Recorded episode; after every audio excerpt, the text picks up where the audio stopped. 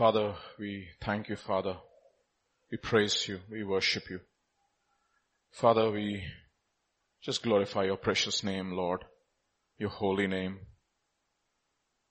Lord, whom have we in heaven but you?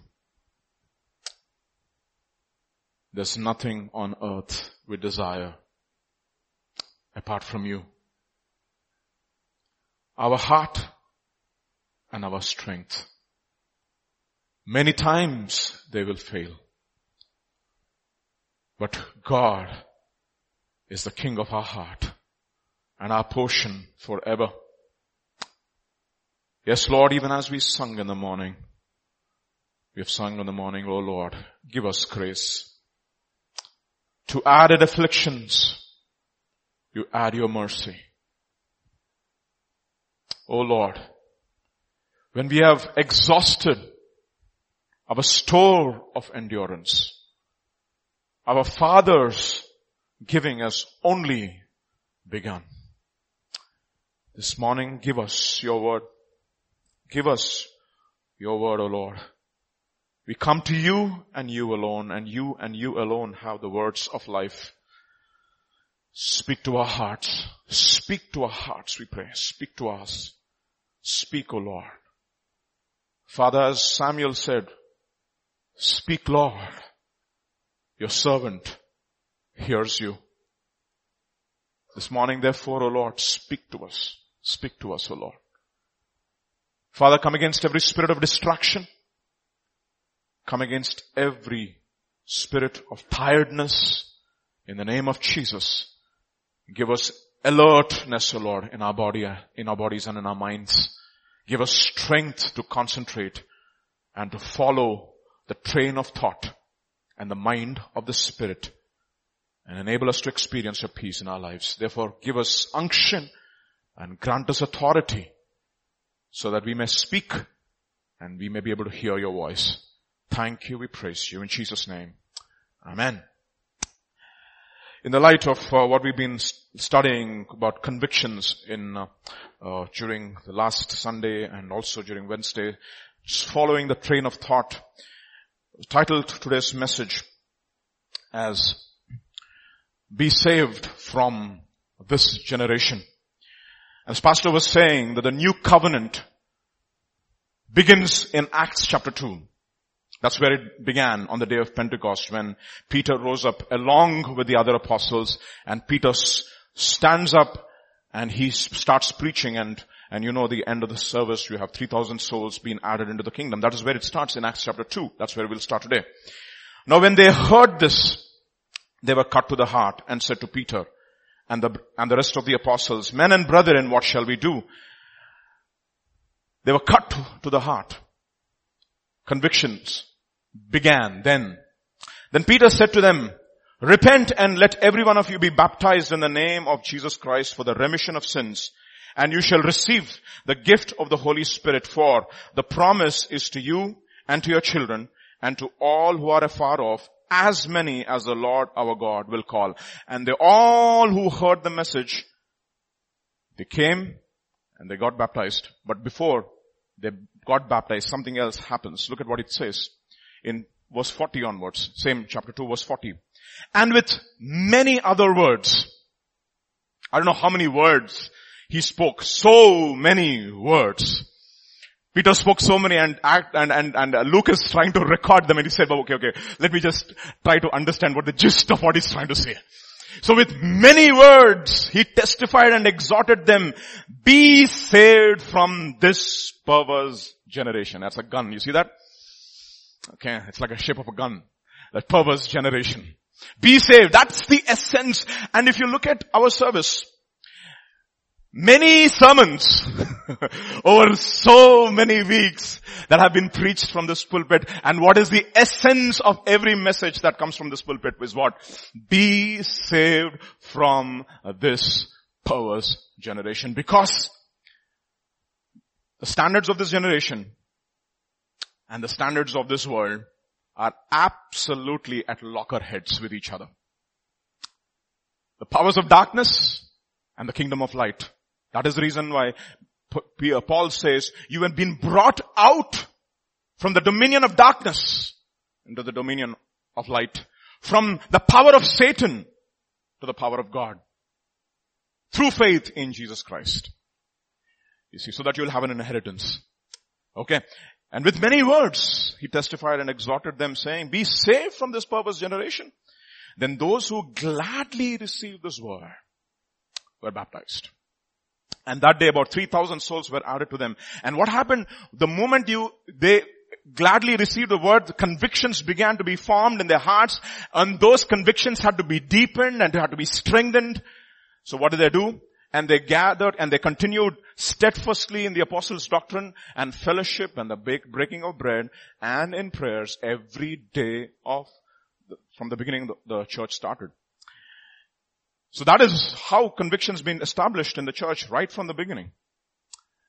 And if you look at modern Christendom, one of the things that we lack is depth, strong convictions.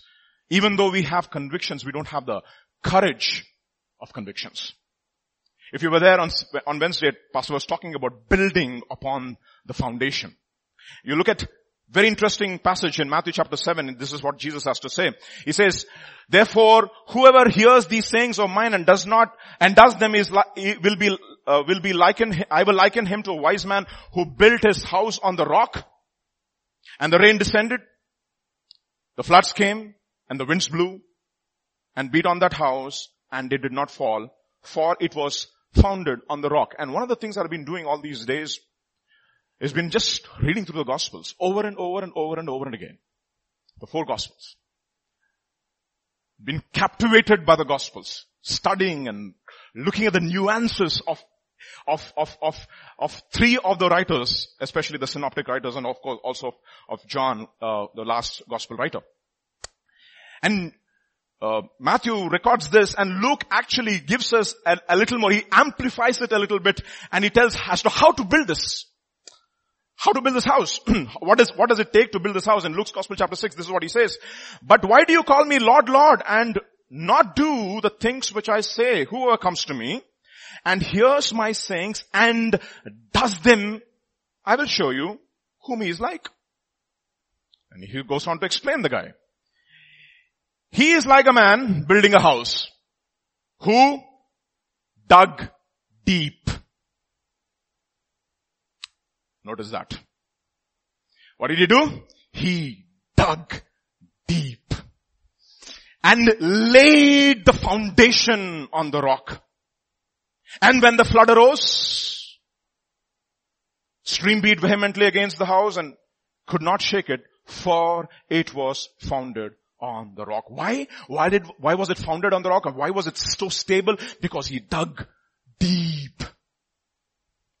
See, many, many, many people have such shallow relationship with the Lord. They don't understand. They don't have depth. They don't have depth at all. It's the deep, it's when you go into the, see, uh, I'll show you what, what does depth do particularly, primarily. I'll give you an example. This is again found in Gospel according to Luke chapter 5. Look at what it says. Uh, then he got into Simon's boats, one of his boats. Jesus rents Simon's boats, boat, one of his boats, and he's preaching to the crowds. So when he's preaching to the crowds, he's, he's in the shallow waters, and he's preaching to the crowds there. So he, he literally hires Simon's boat, and when Jesus hires anybody, he always pays them. Okay? Unlike our earthly bosses or unlike us sometimes, we cut salaries, right? From our, from our maids because they don't come regularly. But Jesus doesn't do that. He, he just uses, used him for possibly about four hours and he said, Peter, I used your boat for four hours and I need to pay you, okay, for whatever it is. So he sat down and taught the multitudes and you know, the multitudes only shallow waters. You got that? And then when he stopped speaking, he said to Simon, launch into the deep. Take me to the deep and let down your nets for a catch. Oh boy, something happened then. Remember that miracle? And Simon said, Lord, we have, Master, we have toiled all night and caught nothing. Nevertheless, at your word, I will let down the net. And you know what happened? The net is full of fish and it's very heavy. He had to call all his uh, teammates and his partners to help him out. And then something happens. When Simon Peter saw it, he fell down at his knees saying, depart from me, Lord, for I am a sinful man. It's amazing. It is only when you go into the depths you will understand the depths of your own sin. At shallow waters you will not understand anything. parable again uh, of, of, the, of the sower, everybody knows it. There's something very interesting there. You, you have to listen, read scripture carefully to get the nuances of, of, of, as to how Jesus explains the parable. In Matthew chapter 13, this is what he says. Then he spoke many things to them in parables saying, behold, a sower went out to sow and he sowed some seed fell by the wayside and the birds came and devoured them and we uh, shared some time back what happened. Why did the birds come and devour, devour them? Some fell on stony places where they did not have much earth and they immediately sprang up because they had what? No depth. You understand? There's no depth. And therefore even in our modern songs, most of the songs are here at the peripheral level, at the emotional level. There is no depth. You see, when you sing Don Moen, I mean, I'm not judging to, uh, today's worship. It was fantastic. You listen to Don Moen songs, fantastic. We're all exuberant. And then you hear that lady who wrote that hymn. There was a shift in the way we sang that song. Because that came out of a deep relationship with God. You know, that is the reason why this generation, it is a challenge to this generation because we like superficiality so much. Even in our works, workplaces, even in our research work sometimes. There's no depth. And Jesus explains as to what this means and he tells the parable to, uh, explains the parable to his disciples. But he who received the uh, seed on stony places, this is he who hears the word and immediately receives with a joy, yet he has no root in himself, but endures only for a while. For when tribulation or persecution arises because of the word, immediately he stumbles. And you will see that many, many times, one difficulty in our lives and we stop coming to church. Stop praising God. Stop giving to God. Stop. Why? Because there is no depth in our relationship. Pastor Sundar Krishnan was something he explained this beautifully and I borrowed this uh, animation from him and I shared this some time back. You know, this animation was, came back to me when pastor was uh, talking to us on, on uh, this, the fasting and prayer of the church Remember he drew three lines. How many of you remember that? Three lines, all the children. He said, three lines like this. And just the moment he, I saw the graphic, this came to my mind. You know, our Christian walk is like that. First we encounter the cross.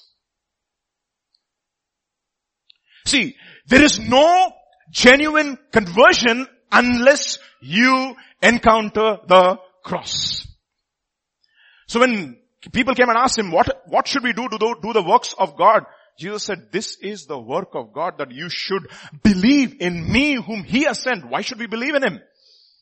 John 3.36 will say, he who believes in him has eternal life, but he who does not believe in him, the wrath of God abides on him. In other words, when we come to the cross, we understand.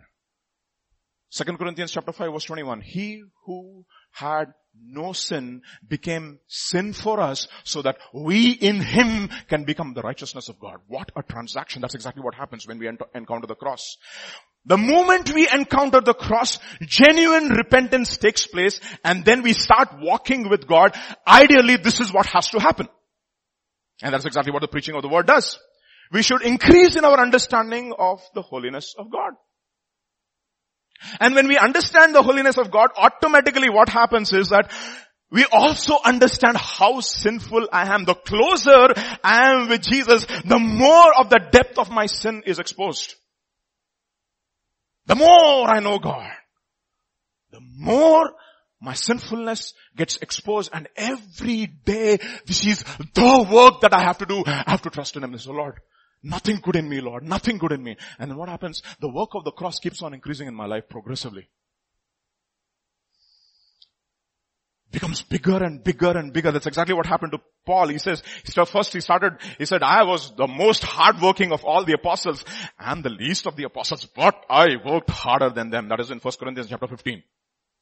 In Ephesians he says, I'm the least of the apostles in Corinthians. I'm the least of the saints in Ephesians. And he writes his personal letter to Timothy. He says, Baba, I'm the chief of all sinners. And when he's writing the book of Romans, he says, in me, that is in my flesh, there is nothing good. See, keep this in mind, saints. This is important. We don't love the Lord because we don't understand the depth of our sin. That is the reason that the Pharisee and when he invited Jesus to his home, he says, if this man was really a prophet, he would know what this person is. And Jesus said, Simon, Simon, Simon, her sins, which are many, have been forgiven. And because she has been forgiven much, she loves much. What about us? Do we realize the depths of our own sin? Is the work of the cross increasing in our lives? Otherwise what happens? There's something, other, other thing that happens. You know what happens is, most of the time we pretend. Okay. I, I remember when I was in, in Canada, I, I, was searching for a godly church, okay? I'm not, I'm not, judging anybody, okay? And that was, I was all by myself, alone. I went from a real fired up church in Kanpur, and then I was, I was there, no fellowship, nothing, searching and searching and searching, falling several times in my sin, and I went to the, one, one of the, one, I met a lady in the, in the metro, in the subway, and she looked at me and she said, are you a believer? I said, yes, yes, I'm a believer. And she said, okay, okay, uh, we have a church. She gave me an address of the church. I took the, uh, took the address and I said, okay, fine, I'm, I'm coming. I took it as a sign from God. Keep that in mind. I took it as a sign from God. I said, I'm coming. So I searched for the address and I went to the church. There was a la- very old lady who, you know, who heads the church and she was preaching all fired up, etc. And everybody was fired up. I was struggling with my sin. I was defeated in my life. And I was asking, I was looking at some, somebody there and I was looking at this gentleman and I went to him and I asked him, you know, brother, I'm actually struggling with sin. And he looked at me I asked him, do you struggle? He said, no struggle, no struggle, no struggle. I said, why? Everybody is so holy in this church. I'm a wreck. Why am, what am I doing among these people? No struggle, no struggle. Is it true? You know what? Many times we pretend. Or sometimes we perform. What is performance? Give more offerings, do a lot of works, do so many activities to camouflage our compromise. And therefore what happens is that we never grow in depth with God. Because God says, Baba, one of the things I don't want is pretense. I don't need performance. Maybe like, come on, Abigail, say Psalm 23 and that's it. When she starts reciting Psalm 23, we think, oh, look at my child. Oh, she is so holy. No, that is performance. We all perform before God. We try to perform before God says, Baba, what are you trying to do? You're performing the gift that I gave you and you're doing such a lousy job at that. And you're trying to perform before me. And that's exactly what happens. There is no growth at all. And over a period of time, if we do not grow, what happens? The work of cross gets diminished in our lives. It should never happen to us. And that is the reason why we need to keep on checking, you know, pastor was talking about, do we have convictions? How deep are our convictions? He made a really, really powerful statement on Wednesday. He said, many of us have convictions, but we are so weak to follow up through our convictions. You know why? Because we do not have the courage of conviction. Why we do not have the courage of conviction? Because we try to pretend before God and therefore we do not have the assurance of salvation. And there is no assurance of salvation, how can we have boldness? The righteous are bold as, uh, righteous are bold as a lion. That is what the righteous are. And if we are really, really, really been apprehended by the holiness of God and our sinfulness and every day of our lives, we've been judging ourselves, you know what happens? We become bolder and bolder and bolder because we have a greater and a greater assurance of salvation. And so many people in Christendom, they do not have assurance of salvation because either they are performing or they're pretending. Which category do you belong to? Amazing, amazing. And therefore, how do we go about depth? What is the quintessential message that we, uh, that uh, Peter was speaking with many words? This is what he said from Acts chapter 2 verse 40. With many words he exhorted them. Be saved from this untoward generation or a perverse generation Perverse generation, twisted generation. Twisted, perverse, crooked, all these, no? Bent, twisted. You know, there's a saying in Telugu. Kukka toka patti, Godavari idalam. You know what does it mean? If you have a dog and it has a bent tail, hold it fast, tighten it up nicely with a, with a stick and rope it up and then take it through Godavari so that at least by the dampness of the water it'll straighten up. Straighten it, straighten it, straighten it. Come out. Take out the stick. Do this experiment. What happens? Goes back. Curls back. That's the reason why the preacher called Solomon, when in the book of Ecclesiastes, he becomes a preacher. The preacher. You know what he says? That which is crooked cannot be made Straight. Kya baat hai? So what do I do now? Solomon is, you're very good at giving us problem statements. But what is the solution to the problem statement?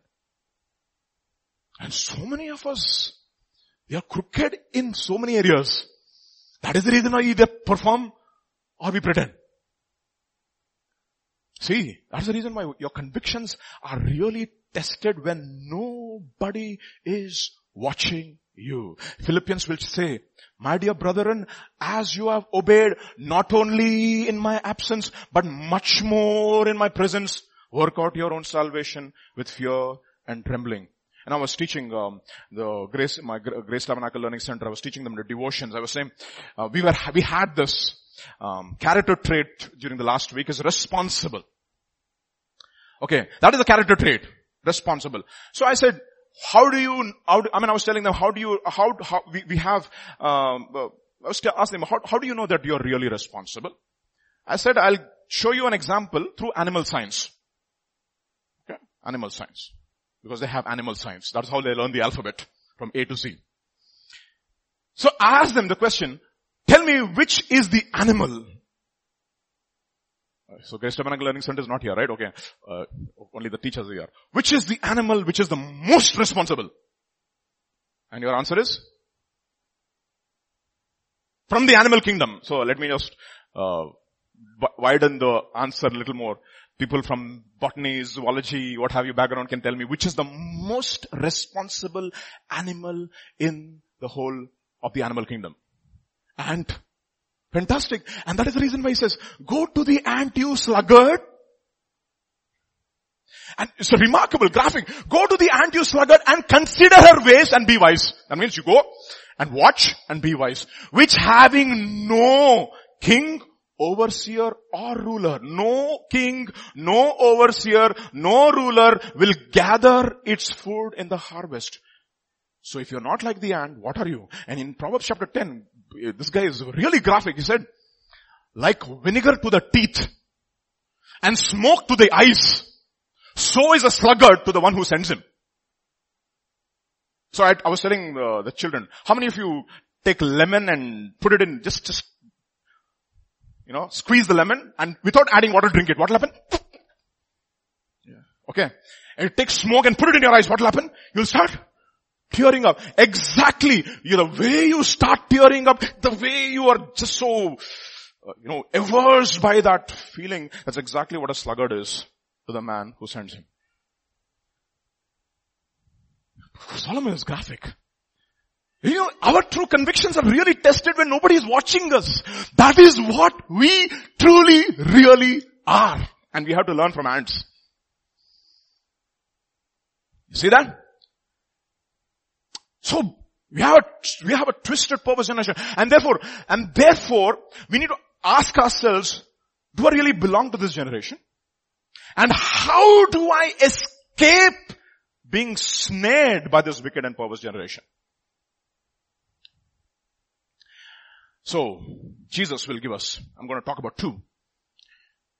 I think I'll have time only for two. Luke's Gospel chapter 7. Look at what he says. He's talking about this generation. Okay. John the Baptist is in prison. Okay. And uh, when he's when he's prison, he, when he's in prison, he sends his disciples and asking the question, "Are you the Messiah?" And you know the answer. And he and after the disciples of John leave, he tells the crowd, "Do you know about John? He's the greatest in the New Testament, in the in the Old Covenant, etc., etc., etc."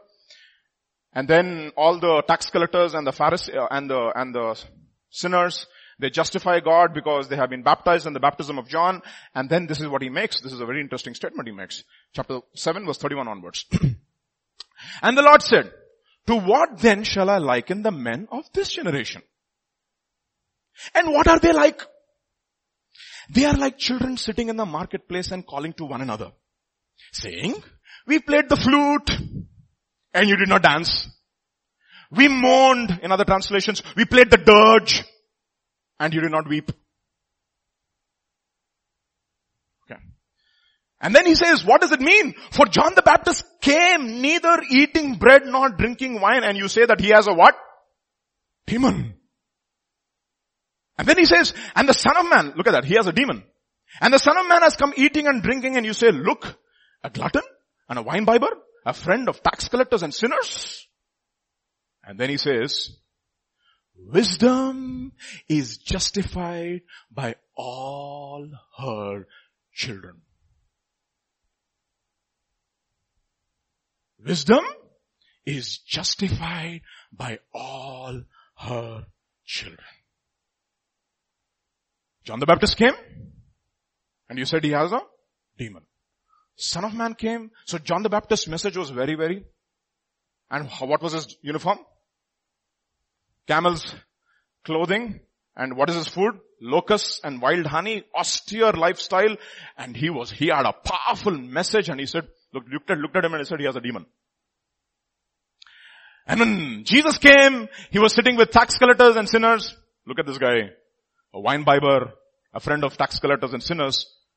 And Jesus says, wisdom is justified by all her children. Now, the point here is, what was the message of John the Baptist?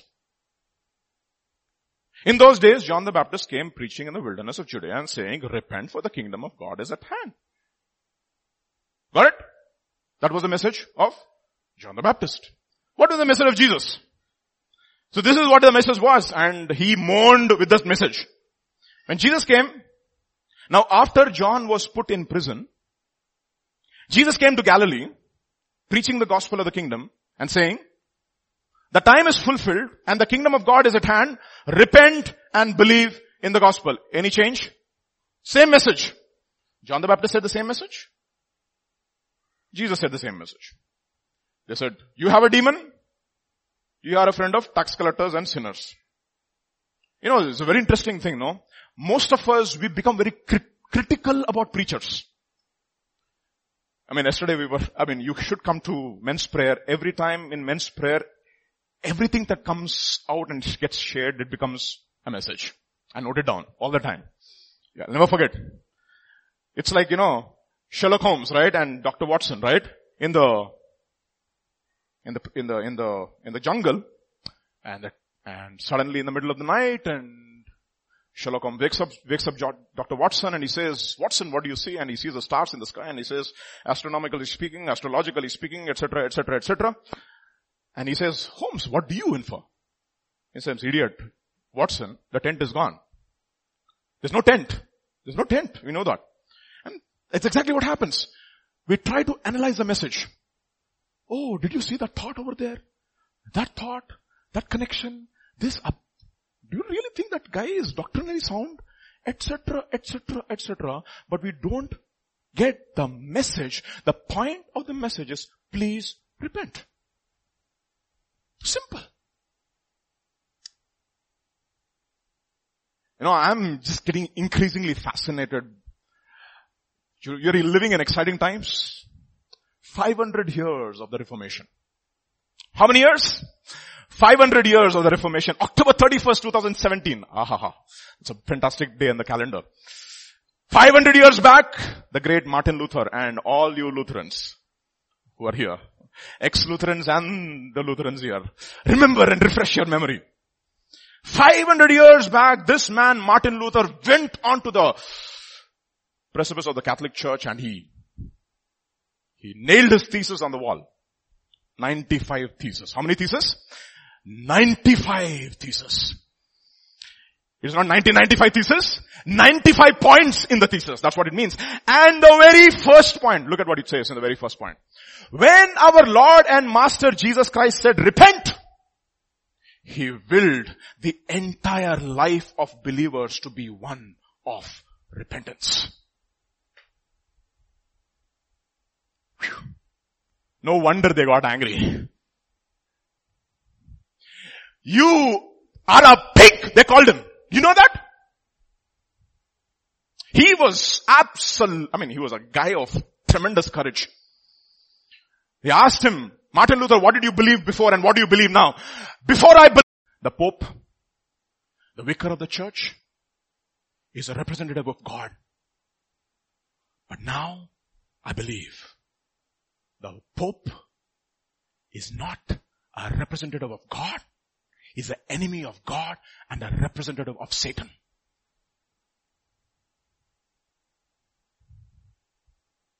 He never minced words got himself into trouble. They called him the megalomaniac of the Reformation. I mean, God needed a man like that to start the Reformation. He was the apostle Paul eh, 500 years back. Couldn't care less what people thought. His convictions, he had courage of conviction. It's interesting. I started with John the Baptist and then I went to Jesus, right? I went to John the Baptist first and then I went to Jesus. Where am I going next?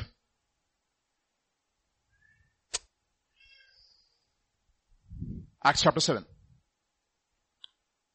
Okay. When John the Baptist came and preached the message of repentance and when he was put in prison, none of the religious leaders nor any of the people who heard their message and also including those people who heard his message and accepted the message of repentance, they never raised one voice against Herod saying, why did you put him in prison? Nobody. Scripture doesn't record in the four gospels that people went and protested and said, Herod, what are you doing? Why did you put John the Baptist in, the, in prison? You know what happened? When the Jews allowed John the Baptist to be put into prison, they sinned against God the Father because John the Baptist was a man sent from whom? From God. And when they crucified Jesus on the cross, they sinned against God the Son because they did not receive him. And he said, you are glutton and a wine bibber, a friend of tax collectors and sinners. Away with you! Crucify him! They sinned against God the, God the Father when they sinned against John.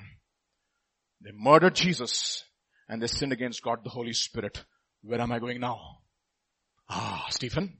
He said, you stiff-necked and uncircumcised in hearts and ears. You who resist the Holy Spirit. Which of the prophets did your fathers not persecute? And they killed those who foretold the coming of the just one, of whom you have now become the betrayers and the murderers. And what did they do? They were cut to their heart. They gnashed with their teeth. And when they murdered Stephen, they sinned against whom? God, the Holy Spirit. You sin against God the Father when you sin against John the Baptist. That's the reason why Jesus said, anything, if you sin against the Son of Man will be forgiven you because He came to give His life as a ransom for many. That was His whole purpose. So when, when, uh, John and James said, when Samaritans rejected Jesus, John and John and James said, Lord, should we bring fire down from heaven? You do not know what kind of a spirit you are. The son of man did not come to kill, but he gave, he came to give his life as a ransom for many. That was the reason he came. And then you stiff-necked, these people, that's the reason why when they heard these things, they were cut to their heart and they gnashed with their teeth. They were all cut. They were convicted. But you know what? They never humbled themselves and they never repented. They resisted against the Holy Spirit. That is the reason why I'm telling you. The most dangerous thing for us to do is to resist the work of the Holy Spirit. That is the reason why scripture will say in Hebrews chapter 3, the Holy Spirit says, today if you hear His voice, do not harden your hearts as in the day of provocation in the wilderness when this generation saw my acts and then, I mean, tested me and saw my acts and I was grieved. Why? Why Holy Spirit? Why Holy Spirit? Scripture says don't quench the Spirit. Don't grieve the Spirit. Don't insult the Spirit of grace. Why? Why? John's Gospel chapter 16. Important, very important. The word conviction in the New Testament has several connotations. Look at what the first conviction, first point is. When He has come, who? The Holy Spirit. He will what? Convict the world of sin, of righteousness, and of judgment. Of sin, because they do not believe in me. You could believe in me and get your sins cleansed, but you would not. Of righteousness because I go to my Father, and of judgment because the prince of this world has already been judged. The only way as convictions can be established in our lives is by allowing the Holy Spirit to keep on doing the work of conviction every day of our life. And that's exactly what happened when they rejected John. They rejected the Holy Spirit, the conviction that John brought.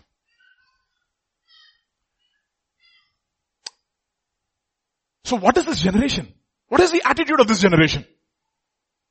So if you look at all these passages, what is that attitude of the generation that comes out and stands out.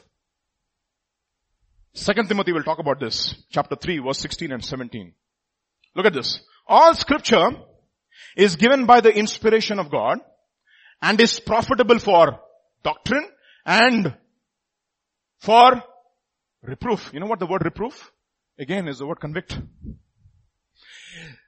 It is profitable for doctrine, for conviction, That is, this is the doctrine and this is where I am. Boy, I'm convicted. For instruction in righteousness, that the man of God may be complete, thoroughly equipped for every good work. And therefore he goes on to say the next chapter, Second Timothy chapter 4, I charge you therefore before God and the Lord Jesus Christ who will judge the living and dead at his appearing and his kingdom. Preach the word, be ready in season and out of season. Look at this. Convict, the same word convince, convict, rebuke, exhort with all long suffering and teaching. Why? Because a day is coming when they will not endure sound doctrine, but because, but according to their own desires, because they have itching ears, they will heap up for themselves teachers and they will turn their eyes away from truth and be turned aside to fables. They will be turned aside to fables. They will not endure sound doctrine. So what is the quintessence of this generation?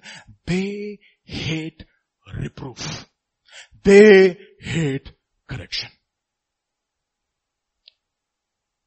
Look at the Proverbs. This will be music to your ears. Look at this. Fantastic proverb. Chapter 7, chapter 9 of Proverbs and verse 7. Whoever corrects a scoffer gets himself abuse. He who reproves a wicked man incurs injury. Look at this. Do not reprove a scoffer or he will hate you. Reprove a wise man and he will love you. How many of you wise? Wisdom is justified by her children. Look at this. I love this. You know, this is music. The scoffer does not like to be reproved. He will not go to the wise. Look at this. Another translation. This is NKJV. The scoffer does not love the one who corrects him. Nor will he go to the wise. You know what happens? So when you, it's like this, no, even in children, when they come, come home, they know daddy. Daddy, you shout at me. I don't want to say anything to you. Mummy, I did this. At that exact time, both mom and dad will stand and say, this is not acceptable in this home. You know, it's interesting, right? We all go to people who will not reprove us. We'll say, oh, chalega brother, it's okay. It's okay, it's okay. Chalega. Everybody does it.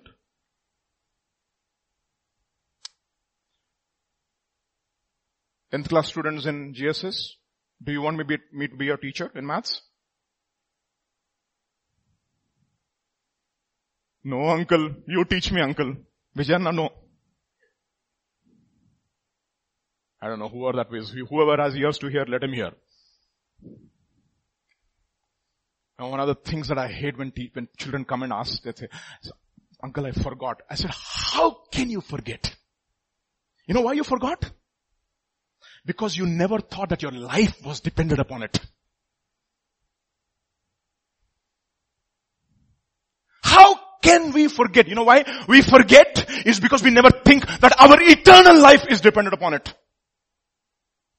And that is the reason why we choose for ourselves teachers who will itch our ears because we will never go to the wise because the wise will always reprove us.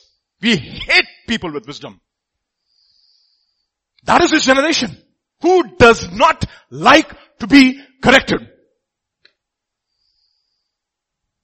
I love Proverbs. It's music. Uh, you know what?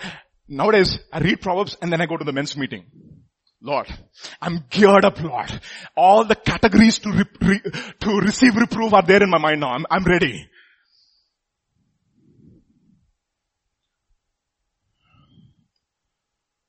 How do you, how many of you come to a meeting like that? Honestly, you know, one of the things that I really, really get scared to come is on a fasting and prayer. It is a love and hate relationship I have. Honest. Because you get to hear tough things. You thought the pulpit was tough, right?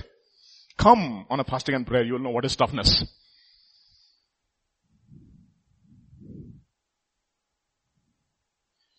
Look at another proverb. Music, again. Proverbs chapter 15 verse 31 and 32.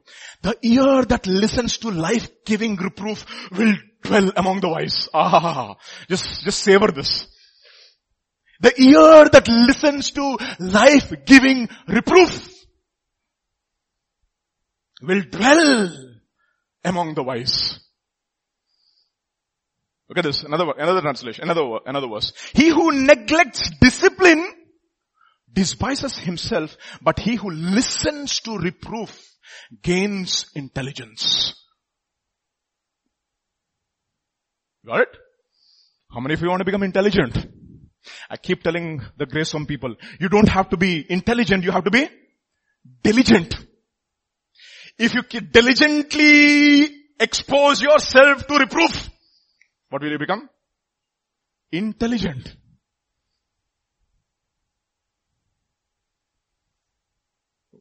Honestly, you want to solve, solve math problems? Really? And you find it really difficult to solve them? Come to Jesus. I'm not saying. I'm not joking. Come to Him. He will open up your mind. And He will give you ideas. Do you believe it? Look at what He says in Proverbs chapter 6. For the commandment is a lamp. Teaching is a light. And the reproofs of discipline are the way of life to preserve you from the evil woman, from the smooth tongue of the adulteress. Do not desire her beauty in your heart and do not let her capture you with her eyelashes. Oh boy. You need wisdom. You know what? What do you need wisdom to fight?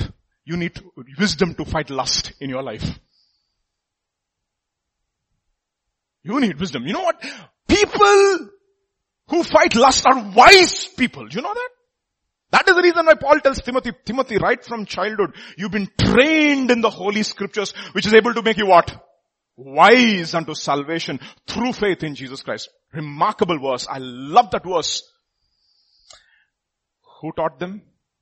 From childhood, Lois and Eunice taught you the Holy Scriptures. And you know what happened? In Acts chapter 16, when Timothy is first mentioned, it is very interesting. It does not say they met a believer called Timothy. They say, it says they met a who? A disciple called Timothy. They met a disciple called Timothy. He was already a disciple. Apostle Paul looked at him, Baba, you're already, all the categories of discipline are already established in your mind. Come to my work, come and work with me. That's exactly what you can do. Mothers here. Train up your children in the ways of the Lord. Teach them the scriptures so that they can be made wise unto salvation through faith in Jesus Christ. It is not that you just make them memorize scriptures. Teach them that scriptures will make you wise unto salvation through faith in Jesus Christ. Teach them the redemption story. Teach them. You have an incredible responsibility, mothers. You don't have to have the pulpit. You have a pulpit at home so that you can make Timothy's. And when Pauls of this generation come, they say, Baba, this guy is already disciplined. Categories are there. Come on, come on, come on. Walk, join my workforce. And know what happens? This is the man who stays with him, with Apostle Paul, to the end of his life. Even in prison. He doesn't write to anybody. He says, come Timothy, get the parchments, get the books, and please get me the coat. The blanket. I can trust you. Wow. Awesome. Why? Categories of discipline and reproof have been constantly being made a part of his life and of his thinking. How many of you in this place love correction? And this is a generation which hates discipline, hates correction, hates. The kind of teachers that you choose for yourself actually says a lot about your heart.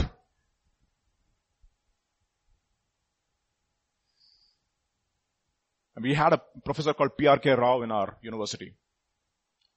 Incredible, brainy guy. He used to teach us probability theory.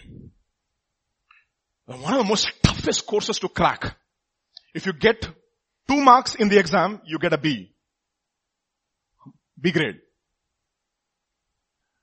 After the semester is over, we used to ask him, sir, why do you make jobs so difficult for us and mess up our CGPA? why do you make it he said, you know what, Vijay? I met a guy in the airport the other day. He came running to me. He was my ex-student. He looked at me and he said, sir, I know probability theory because of you. Because of you. Used to have such phobia with this professor. Why? taking his course was, you, you took the course? Can you please drop it? My, my, my professor was scared when I took that course. Because he knew who Pierre Carro was. You know, when people have, when they choose courses in a university, they go to the professor who's cool in grading.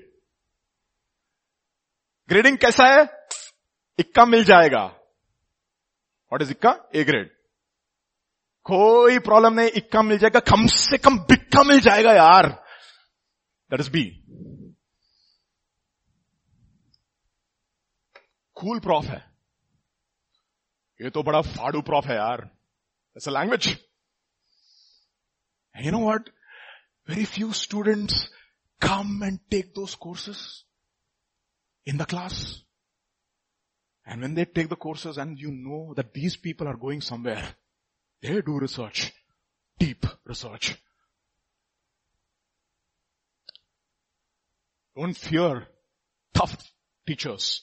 Those are the people that day, that day, on the day of judgment, you will thank all the tough teachers in your life, including your tough professors. Because they taught you discipline. I thank my parents every day of my life now. Thank God for such monsters they were in my life. I can see that. I'm happy.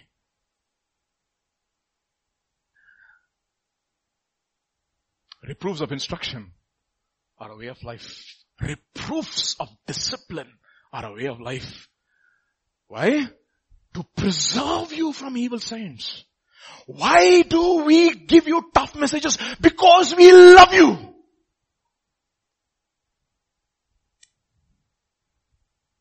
That is the reason why Hebrews chapter 12. You want to see the other nuance of true conviction? Hebrews chapter 12.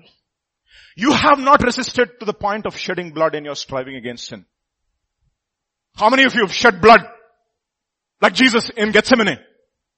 But let me tell you, everybody in one, one day or the other they will have your hour of Gethsemane. Like Martin Luther had. I cannot forget this man. I'm just loving him these days. I'll tell you what happened. That day, the day of his trial, he was brought. And the entire nation was, I mean, the, the clergy and everybody was watching him and they said, Brother Luther, recant all that you have said and you have written. Otherwise, the consequences. A huge hall, packed with people. And he murmured something. They couldn't hear what he said. What did you say? Can you just give me 24 hours time, please?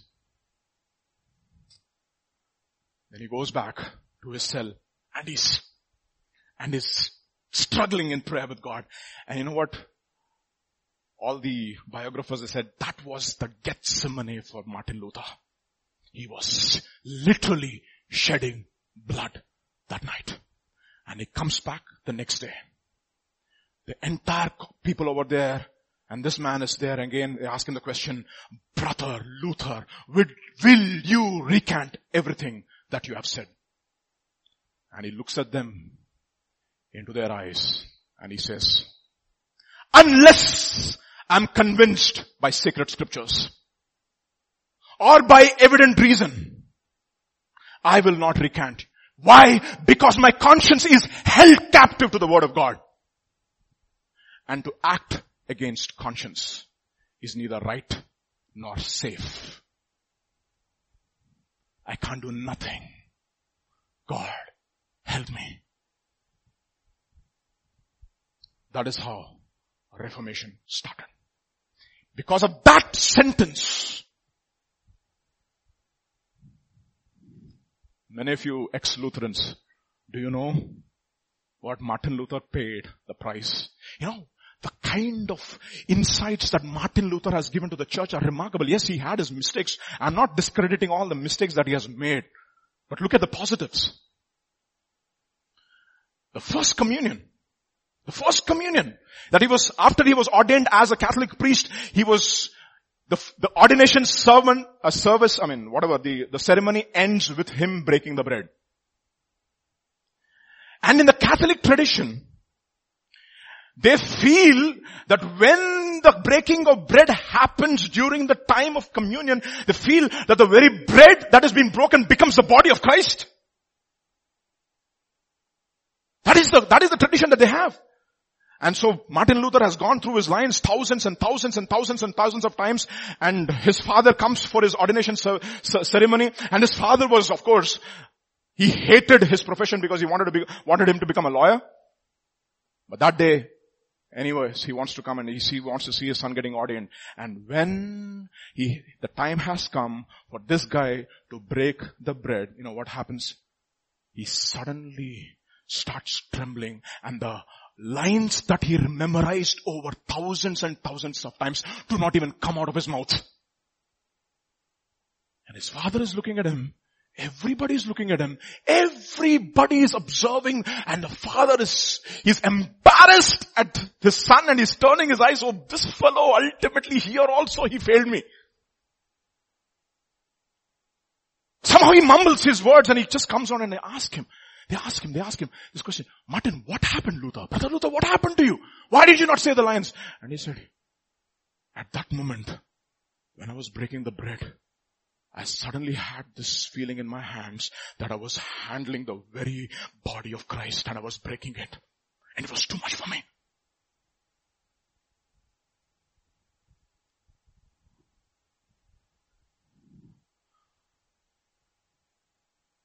That is the father of Reformation saints. That is how lightly sometimes we come to the table. Look at this. And you have, so you have not resisted to the point of shedding blood in your striving against sin. And you have forgotten the exhortation which is addressed to, your, to you as sons. My son, do not regard lightly, you see, do not regard lightly the discipline of the Lord, nor faint when you are convicted by Him. That's the word. Why? For those whom the Lord loves, He disciplines and He scourges every son He receives. It is for discipline that you endure. God deals with you as with sons. For what son is there whom his father does not discipline? But if you are without discipline, of which, of which all of you have become partakers, then you are not sons, but illegitimate children. And KJV uses a word, very strong word. He uses the B word. And you have an entire generation which are illegitimate spiritual children without discipline. Amazing. They don't have discipline. They hate correction. For those whom the Lord loves, He disciplines. That is the reason why Proverbs chapter 5 is a remarkable word in Proverbs chapter 5. Notice young people, listen to this. This is, this is the heart of a father. And his son has come to the end of himself. This is what he has to cry out. He says, and you groan at your final end when your flesh and your body are consumed. And you say, how I hated instruction and spurned all reproof. I've hated, I've, I have not listened to the voice of my teachers, not inclined my ear to my instructors. I was almost in utter ruin in the midst of the assembly and the congregation. You know what? There is an ir, resist, ir, uh, reversible effect in your life when you continue to spurn the voice of reproof and correction in your life. That is this generation. A generation which hates discipline, hates discipline. Tough words they don't like. I remember one of the parents who came to our school. We're teaching, we're telling the parent, this is the test that we have, we have done for your child and he has failed in these exams. Oh, please don't use the word fail. Hey, we didn't call him a failure. We just said we failed in these exams.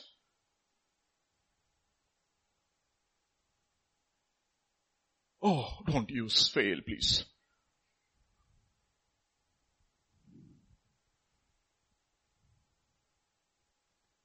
Amazing. That is parents. And no, no wonder they have children like that. Like pastor says, no Vijay, there are no delinquent children, there are delinquent parents. You have to come to men's prayer. Everybody, all the men, not the boys, the men. It's a challenge for you.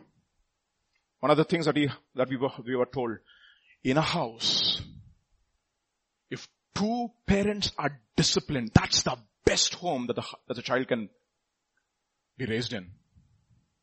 If one of the parent is indisciplined, it is better for the child not to be there in that home because it's already divided. It is better for them to have a single mother or a single father who's disciplined. Powerful words. Hmm. What a generation we live in. You see that, right? We don't like to correct people. We don't like to call a spade a spade. Jesus never minced words. He called them a brood of vipers. And Paul is amazing in one of, he calls Bar Jesus, remember the sorcerer Bar Jesus, you son of the devil, you enemy of all unrighteousness, that's what he says. Oh, he'll not use those words. And Peter looks at Simon the sorcerer and he says, you, your heart is not right with God. Your heart is full of bitterness. It's a gall, it's in the gall of bitterness and cursing. And he said, oh, please pray to God that none of these things happen to my life. You cannot live in the midst of fired up preaching and be a cold believer. No way. No way. No way. Wisdom is justified wisdom is justified by her children. So how are we going to be the child of wisdom?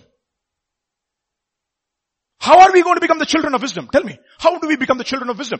How do you and I know that we are indeed the children of wisdom? And we are not a part of the generation. In Matthew chapter 11, the very same passage, a nuance. Look at what he says. The son of man came eating and drinking and they say, look at him, a glutton and a drunkard, a friend of tax collectors and sinners, and everybody read this. Yet, read that. Wisdom is justified by her deeds. Ah. You see brother, deeds. You're not saved by works. Matthew chapter 3. But look at this. But when he saw many of the Pharisees and the Sadducees coming to the baptism, he said, O generation of vipers who has warned you to flee from the wrath to come, bring forth therefore fruits meet for repentance. And look at it. This is Paul. You know what Paul said? To the one who believes, who trusts in him who justifies the ungodly and does not work for it, his faith is credited to him as what? Righteousness. Look at, this is what he says. Therefore, O King Agrippa, I was not disobedient to the heavenly vision, but declared first to those in Damascus, then in Jerusalem, and throughout all the region of Judea, and also to the Gentiles that they should repent and turn to God, and look at that. Performing what? Deeds in keeping with repentance. See that? If you have truly repented, your entire attitude toward life will change. It will show in the way you behave. Towards money, towards relationships, towards every area of your life. That's exactly what happened to Zacchaeus. Half my goods I will give. If I have wronged anybody, four times I will return deeds in keeping with repentance. That is the reason why James will say, as the body is dead without the spirit, faith without works is also dead. You say that you have faith without your works. I will show you my faith by my works. There are words, there are deeds of repentance. Return the money that you have borrowed from people. Return. You know when you read the Bible, you read the scriptures, why know, you know why many people don't understand the scriptures? Because they don't allow the scriptures to reprove them. I was reading Psalms 35 or 37. It says, the wicked borrows and do not pay back. What is that? A wicked borrows and do not pay back and I borrowed so many, so much of money from so many people. I looked at that and conveniently forgot. I was reading the Bible. The wicked borrow and do not pay back Immediately I was convicted by the Holy Spirit and I started shaking like that. And I called all my creditors everywhere in every part of the world and returned every pie. And somebody, I forgot, I returned more.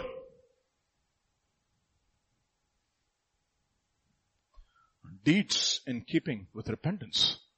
Oh, so many people just forget. They conveniently forget. And they play hide and seek with creditors. Performing deeds in keeping with their repentance. What happens? The moment he said that, what happens? For this reason, the Jews seized me in the temple and tried to kill me.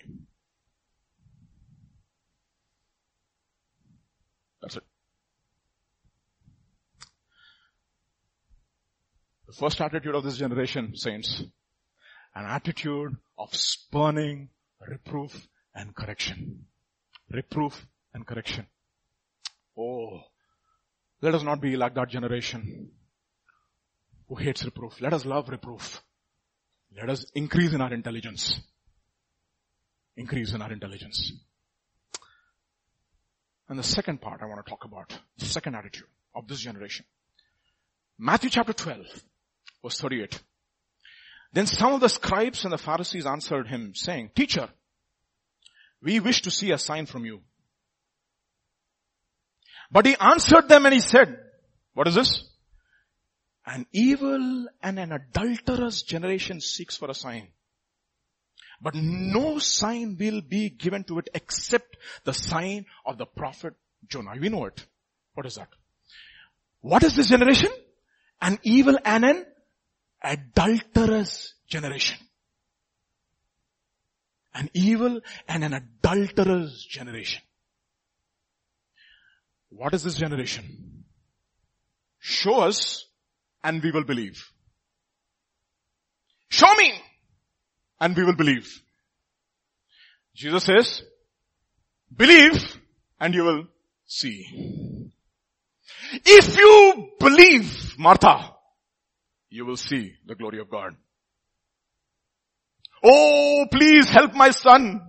Help my son, help my son. Your disciples could not cast him out. Oh, faithless and a perverse generation. How long should I bear you? Lord, please help me. All things are possible for all, for to, to whom he, to whom he who believes. Lord, I believe. Help my unbelief. Help. Believe and you will see. And what will, what will this generation say? Show us and we will believe. Look at John's Gospel chapter 6. and we know the context of this chapter, right? Feeding of the 5,000. After the feeding of the 5,000, they wanted to make Jesus as the king. Jesus escaped. They all came searching for Jesus in boats. You know, crowds followed Jesus and then when he looked at it he said, you are not following me because you saw the sign. You are following me because you ate of the bread and are of full stomach. Labor not for the food that perishes, but labor for the food that goes on to eternal life. And they say, Lord, what shall we do to do the works of God?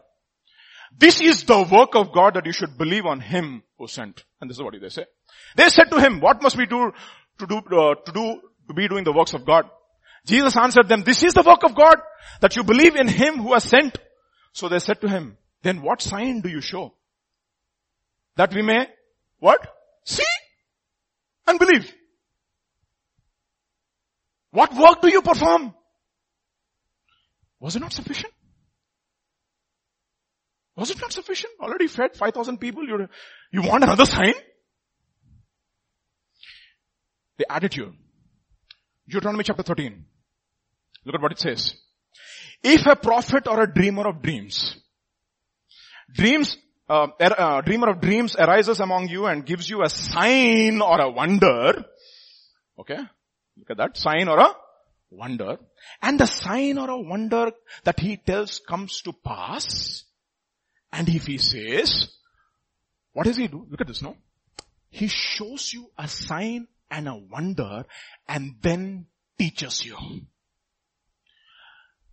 Jesus taught them for several days and then he showed them a sign.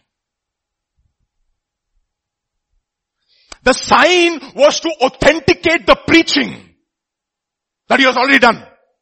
What false preachers do, they show you a sign and show them, uh, give a false teaching. What is the essence of that? To drive you away. What we call a spiritual adultery. Turning away from the living God. That sign and a wonder comes to pass and that's the reason why, amazing. Paul, mm, pastor was talking about it, no? He said, till the old covenant, they used lots. New covenant, everything else was what?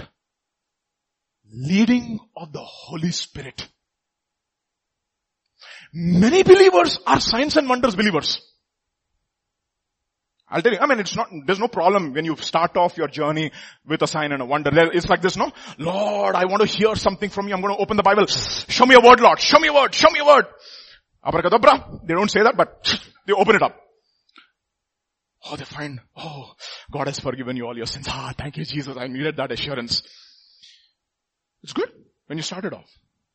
You know, many of, many people, when they, you know, when they actually got converted, they read the Gideon's Bible in a, just before, uh, doing suicide. They saw a Gideon Bible and they took the Gideon Bible and they read it and they got saved. Fine. That was a sign and a wonder. But if your life is full of signs and wonders all the time, you're, you're playing spiritual roulette like this, no? All the time. And God will see one day, this fellow always does this. Oh Lord, I'm going through a problem. I want a solution to my problem. Lord, how long have you been in church? Several years now.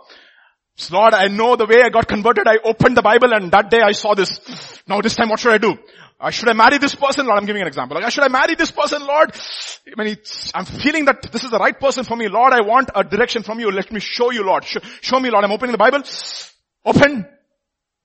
John's Gospel chapter 13 verse 27. Not the first part, the second part. What do you want to do? Do it quickly. That is a sign from God. They're close and they get married. Problems start. Okay?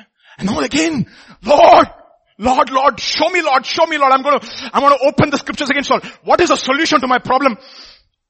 Matthew chapter 27, he went and hung himself.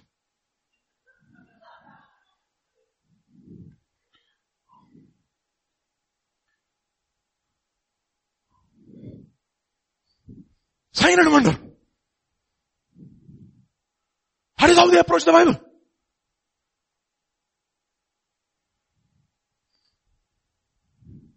I mean, the current the verse is all 1327. Very interesting. There is 13, there is 27. This is Matthew chapter 27. Numbers match. Astrology, numerology, all ology. That is the reason why, you know what, Ezekiel in book of Ezekiel, God will say, if you approach a prophet with an idol in your heart and ask the prophet, oh, please seek the Lord and tell me what the Lord is asking me to do. I, the Lord, will deceive the prophet and he will answer you according to the idol in your heart. You shall not listen to the words of his mouth. For the Lord your God is testing you to see how strong your convictions are. Do you really love me? Do you really love me? That is the reason why Hebrews chapter 2, I'm just, just look at this, no? Hebrews chapter 2, he says, how shall we escape if we neglect such a great salvation? It was declared by the Lord first. It was attested by those who heard, while God also bore witness to the word by what? With signs, wonders, and the gifts of the Holy. That was only a sign. Sign was to authenticate the word and not a sign to, I mean, not the word to authenticate the sign. These are false prophets. And one of the reasons why we preach like that from the pulpit is because we want to protect you from false teachers who will lead you astray.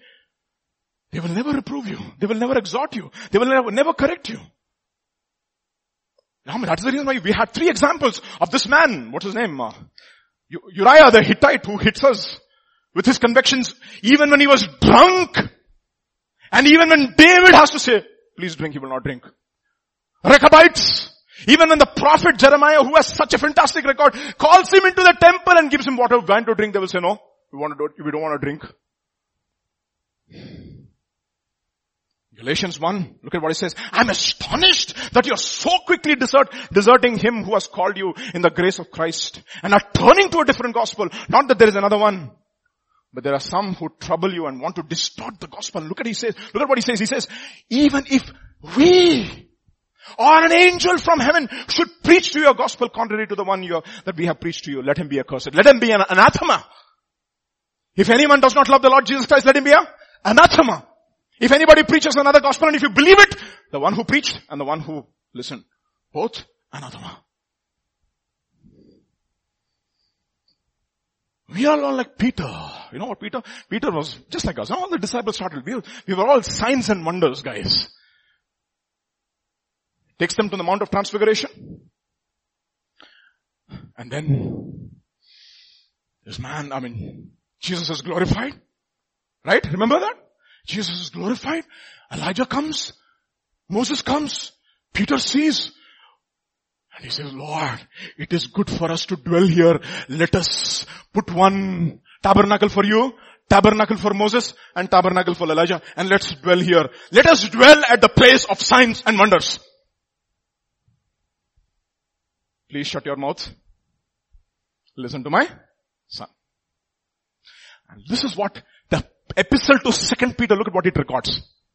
For we did not follow cleverly devised myths when we made known to you the power and the coming of our Lord Jesus Christ, but we were what?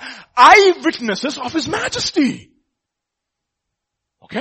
For when he, when he received honor and glory from God the Father, the voice was borne to him by the majestic glory, this is my beloved son with whom I am well pleased. And it, he did not stop the letter over there. Look at what he says, the next verse. We ourselves heard this voice born from heaven, for we were with him on the holy mountain. We were with him, but did we continue to dwell there? No. And then he says, look at this verse 19. And we have a prophetic word. What is this? Word more fully confirmed. To which you will do well to pay attention. Don't pay attention to the sign and wonder that we have spoken about. Pay attention to the word that we have spoken.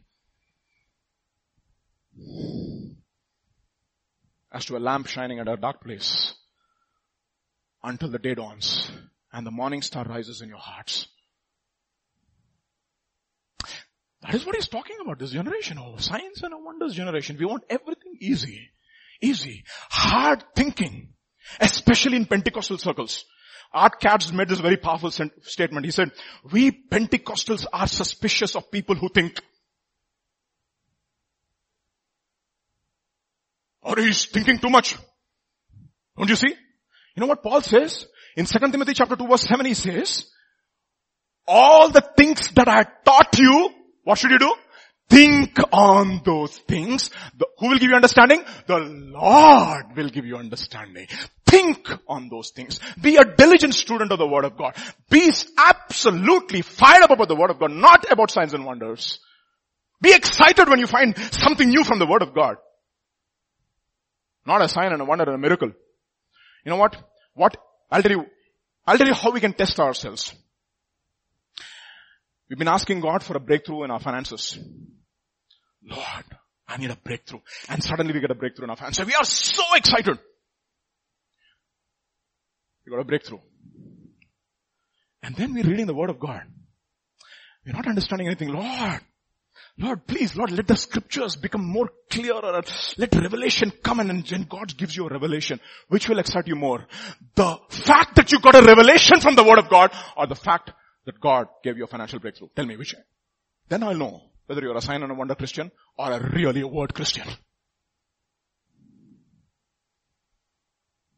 Man shall not live by signs and wonders alone, but by every word that proceeds from the mouth of God. The sign and a wonder filled people. The bellies were filled.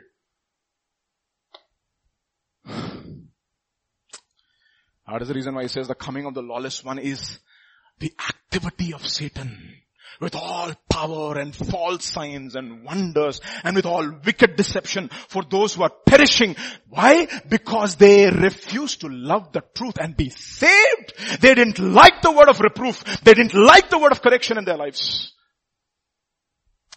And then he says, therefore the Lord, who sends them? God sends them a strong delusion so that they may believe what is false in order that they may be condemned who do not believe the truth but had pleasure in unrighteousness. A wicked and an adulterous generation. What generation? A wicked and an adulterous generation. I'll just share a small thing that happened recently. I went to my university a few, few days back. 10 o'clock in the night.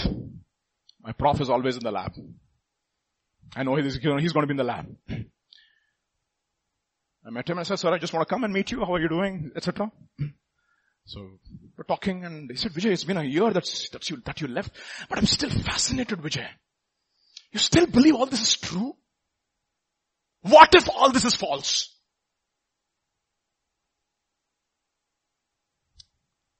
I gave him some answers, no. He said, sir, in the beginning was the word, etc., etc., etc. And he said, Vijay, you got a postmodern mindset, Vijay. You're trying to interpret your Bible with your postmodern, postmodern mindset and satisfying your ego. Okay, we had an interesting discussion and the discussion was over. And I came back and I was not satisfied with the discourse that I had. I'm like, how, how is this, Lord? How do I answer these people? If, for example, somebody comes and says, what if Christianity is false? I mean, all this is false. Man, how are you, how, how, how sure are you about this? The other day I was uh, listening to John Piper. He made a, he was, he made a, he wrote a book called All That Jesus Taught. I mean, that, that became my inspiration to uh, go through the Gospels rigorously. I've been studying the Gospels and he's been, he's been my inspiration. So he wanted to kind of promote that book. So he gave a one hour talk on the book. At the end of the talk, he was open to questions. I mean, it was actually three hours talk, if I'm right, or two hours talk. And the end of the talk, there were questions. Question answer session. One guy comes and asks a question out of the blue. I mean, not, nothing to do with the book and he comes and asks, John, I want to ask you this question. I mean, they didn't call, they call, in US they don't call him Pastor John and all. No, there's no respect per se that way. Uh, they say, John, what if, what if, do you ever struggle with these thoughts? What if all that you believed is false? What if? I can never forget that answer. I mean, I just pierced my heart and I had tears in my eyes when he made that statement. He said, yeah, sometimes I struggle, sometimes, yeah. I'm not saying that I don't struggle with these questions. But let me tell you something. More than I know the Bible, I know the person of the Bible. And he said, it's like this. It's like this. I've been married to Noel for about 40 years now. And if you were to go and ask Noel, when I am off on a mission trip, on a conference, if you were to go and ask Noel, Noel, Noel, do you think that you can trust John? What if he's fooling around with other women behind your back? He's possibly just going to a conference trying to fool you and maybe he's doing something we don't even know. And he looked at his wife and he said, my wife is in the audience here. Let me tell you, my wife, I know what my wife will answer. She will say, I know my husband. It's 10 o'clock in the night. He's in the hotel room. I know what he's doing. He's turning his back towards the television. He has just prayed his prayer and is fast asleep. He will not even allow the television to come to corrupt his mind. He's gorging out his eyes, cutting off his hand. I know my husband. I came back home. Justin and I were discussing that. I said, Justin, what a man. What a man. He knows God like this. He knows God like this. You know, Paul tells this incredible, mean, verses in uh, Romans chapter 3 says, what is the advantage of a Jew and what is the value of circumcision? Much in every way to begin with. To them belonged the oracles of God. And he says, what if some did not believe? Does their unbelief nullify the faithfulness of God? May it never be. Let God be true, though every man a liar, as it is written. You may be justified when you speak and prevail when you are judged.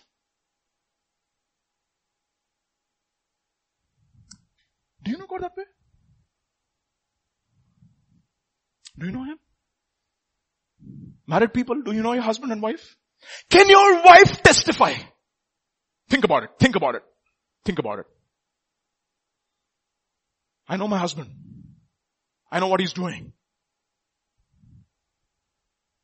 I know at this moment what he's doing.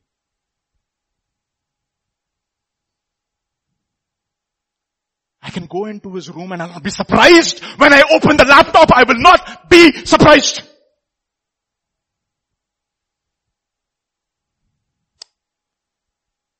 I know my husband. I know my wife. They asked. That's the reason why he said, when he used the word adulteress, boy guys, I'm your bridegroom and you are asking me for a sign?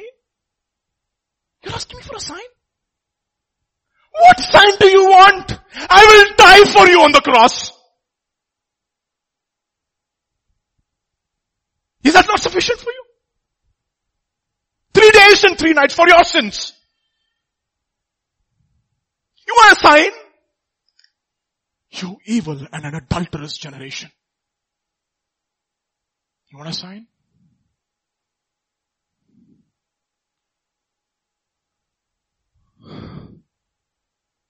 We're living in that generation, saints.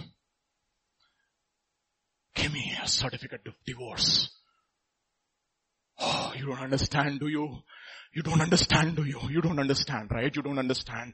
It was not so in the beginning. One man, one wife. But why did Moses allow us to give a certificate? Because of the hardness of your heart. You evil and a perverse generation.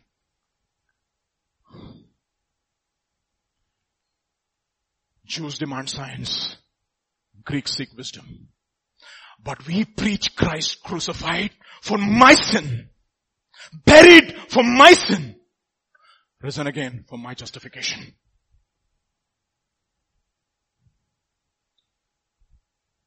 It's a stumbling block. And foolishness. That's the reason why he says foolishness of God is wiser than men. Wiser. Because of Him. Because of Him. Because of Him.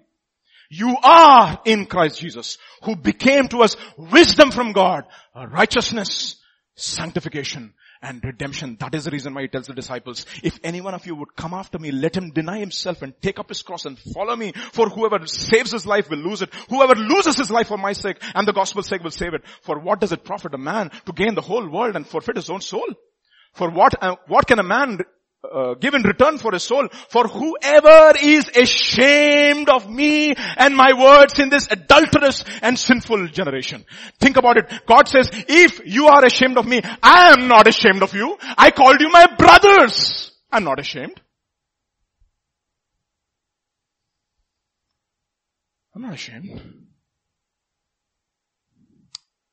How do we, do you know God? Do you know, know God that way? That way. You know him? That is the reason why Paul says, I want to know him and the power of his resurrection. I want to know him. I want to know him. Wisdom is justified by her children. Finally, before I close, we're coming to communion in a few minutes. Look at what he says in Proverbs chapter 9. Wisdom has built her house. She has hewn her seven pillars.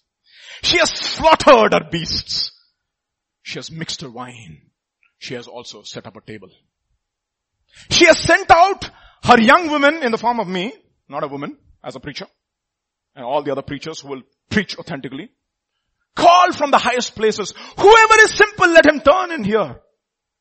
To him who lacks sense, she says, come, eat of my bread and drink of the wine that I have mixed. Leave your simple ways and live and walk in the way of insight. Oh, there's another lady who has also made a table. Her name is called Folly. What, what Folly says. The woman Folly is loud. My loudness is not because I'm foolish. But look at this. She's got a seductive voice and she knows nothing. Whoever is simple, let him turn in here. And to him who lacks sense, she says, stolen waters are sweet. Bread eaten in secret is pleasant. But he does not know that the dead are there and that our guests are in the depths of Sheol. Where do you want to come? You want to come here? Eat of my bread, drink of the wine that I have mixed. Want to leave our simple ways where we don't have reproof and correction. We want signs and wonders and miracles. Where we don't have a relationship with God. Where we don't know Him personally as our spouse. That is the reason why He says, this is the new covenant in my blood. Drink it in remembrance of me. This is the body that I give to you. Eat it as often as you can in remembrance of me. What is the generation that we are living in, saints? We are living in a generation which hates discipline. We're living in a generation which are so simple in their understanding of scriptures and of God. They don't have depth at all. They don't have depth at all. They don't have depth. You want to come and eat of this bread? And have a relationship and he's an open invitation to everybody who is, knows the Lord. I'm talking about people who know the Lord and have been baptized the right way. Come, come to this table this morning, Pastor.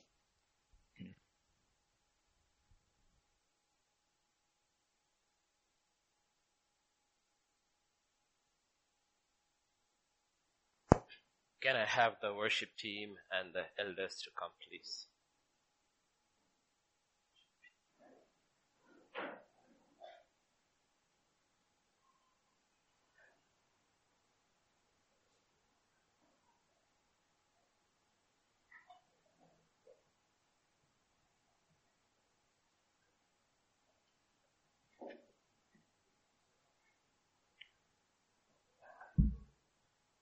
We have heard the word. The exhortation, Apostle Paul said on the first meeting, on the day of Pentecost, when he asked those who heard to come out of this perverse, this corrupt generation. It meant every generation after that, not just this generation. Every generation is corrupt. And every generation who hears and believes comes out of their generation. Sometimes young people feel that your generation alone is corrupt. No, every generation for 2000 years and before were corrupt. And everyone who hears the word is called to come out. The first call, when they heard, they were cut to the heart and they asked, what should we do to be saved from their sins? Paul said, sorry, Peter said, repent. And when he taught further, what should they do to come out of this corrupt generation? He said, get baptized. Okay, so this morning, light of the word that we have heard, as we come to the table, remember this is the table that is heard in the list that happened on that day and subsequently. They gathered daily for the apostles' doctrine. The teaching brings conviction tested in fellowship, and then we live up that conviction in judgment, in judging ourselves. So this morning, can we have one stanza because we have time? Prepare yourselves, our hearts, minds. Father, this morning we just come to you, Lord. We thank you for your word. Thank you for your spirit. Thank you, Father, your spirit still brings conviction in our hearts. Thank you, thank you, thank you, Father. Now, Father, as your children, we take, partake of this sign that you have given us. I pray it will work a miracle in us. It will bring healing. It will bring deliverance. It will bring strength for everyone, Lord. Thank you, Father. Thank you. In Jesus' name we pray. Amen.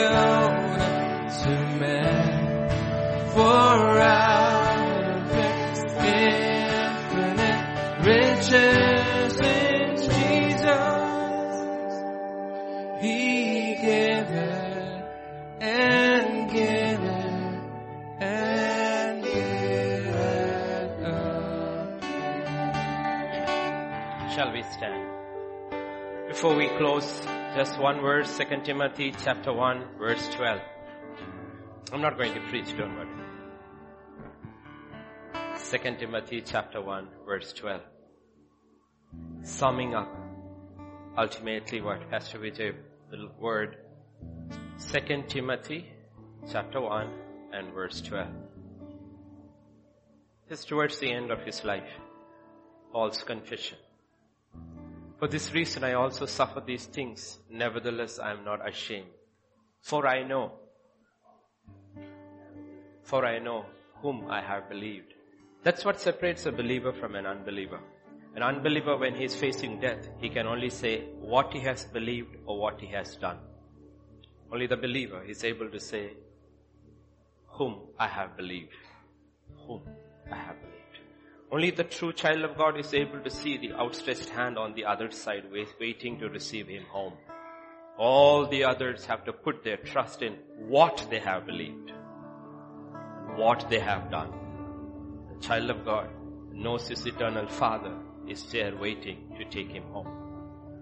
So we are not memorizing scripture. We are trying to know the person behind scripture.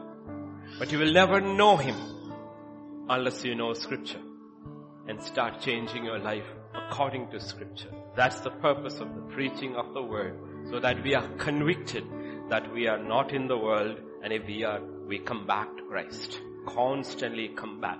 Because there are so many areas in our lives we are not even aware we are so worldly. That is that adulterous generation. James chapter 4 will say, you adulterous people. You adulterous people, wherein you set apart for one man, Christ Jesus. And our hearts tend to go the other way. There's only one sign you need that the sign Peter saw. Peter saw many signs, but one sign defined him. On the day he caught that fish. That's how you know an authentic sign in your life. The day he caught that fish, he fell on his knees and said, I'm a sinful man. Because we hear about so many signs happening. People go back never convicted of their sinfulness in spite of all wonders. It's only one sign we need. We see who he is, and we know who we are. It's the only sign. That's a genuine sign. Genuine sign. Yet we get un- encouraged because we know He did not come to condemn us, but to save us. To save us. So we all need saving still. We are on the road of salvation. Everybody needs saving. Nobody is yet saved fully. We all need saving. We're continuously being saved if we receive that reproof, correction from God. Amen? had a fantastic study from the book of Proverbs today. Fantastic. Keep that in mind. Okay. A man who wrote about reproof but never took correction. His name was Solomon.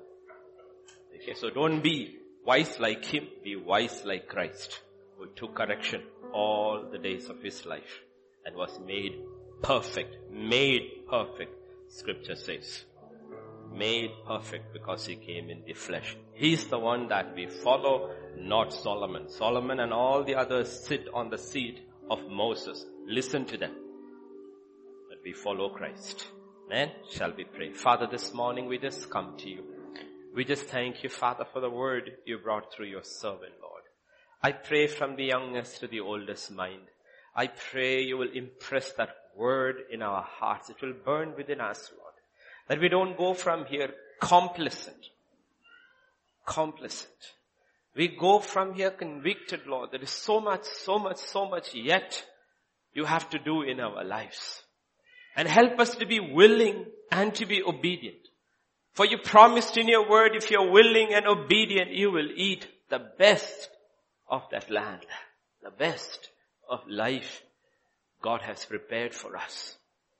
That we might know you better and better and better as we grow in you and grow older, O oh Master.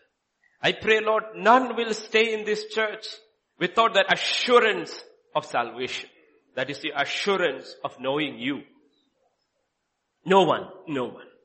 That they will walk in that blessed assurance every day.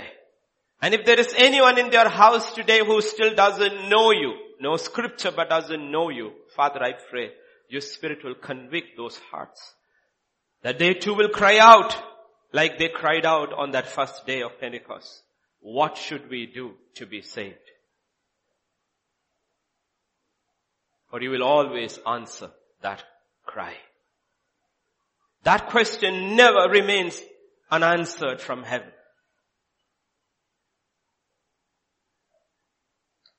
Thank you, Father. Thank you. As we go into a new month, I pray you would bless your people. I pray you would keep your people. I pray you would heal your people. And I pray you will deliver your people. And I pray about Lord, you will empower your people that we learn to walk in our deep rooted convictions that comes from revealed scripture, Lord. Teach us to be a generation that has strong convictions and the boldness and the courage to stand up for our convictions, to be a pleasers of God and not pleasers of men. Thank you, Father. Thank you. By faith, O Lord, believing the word has cleansed us, believing the blood has cleansed us, believing the spirit has cleansed us, we lift up holy hands in your presence this morning and we bless your holy name. We bless your holy name. We bless your holy name. Thank you, Father. For in Jesus' name we pray. Amen. The grace of our Lord Jesus Christ, the love of the Father, and the fellowship of the Holy Spirit rest and abide with each one of us. Amen.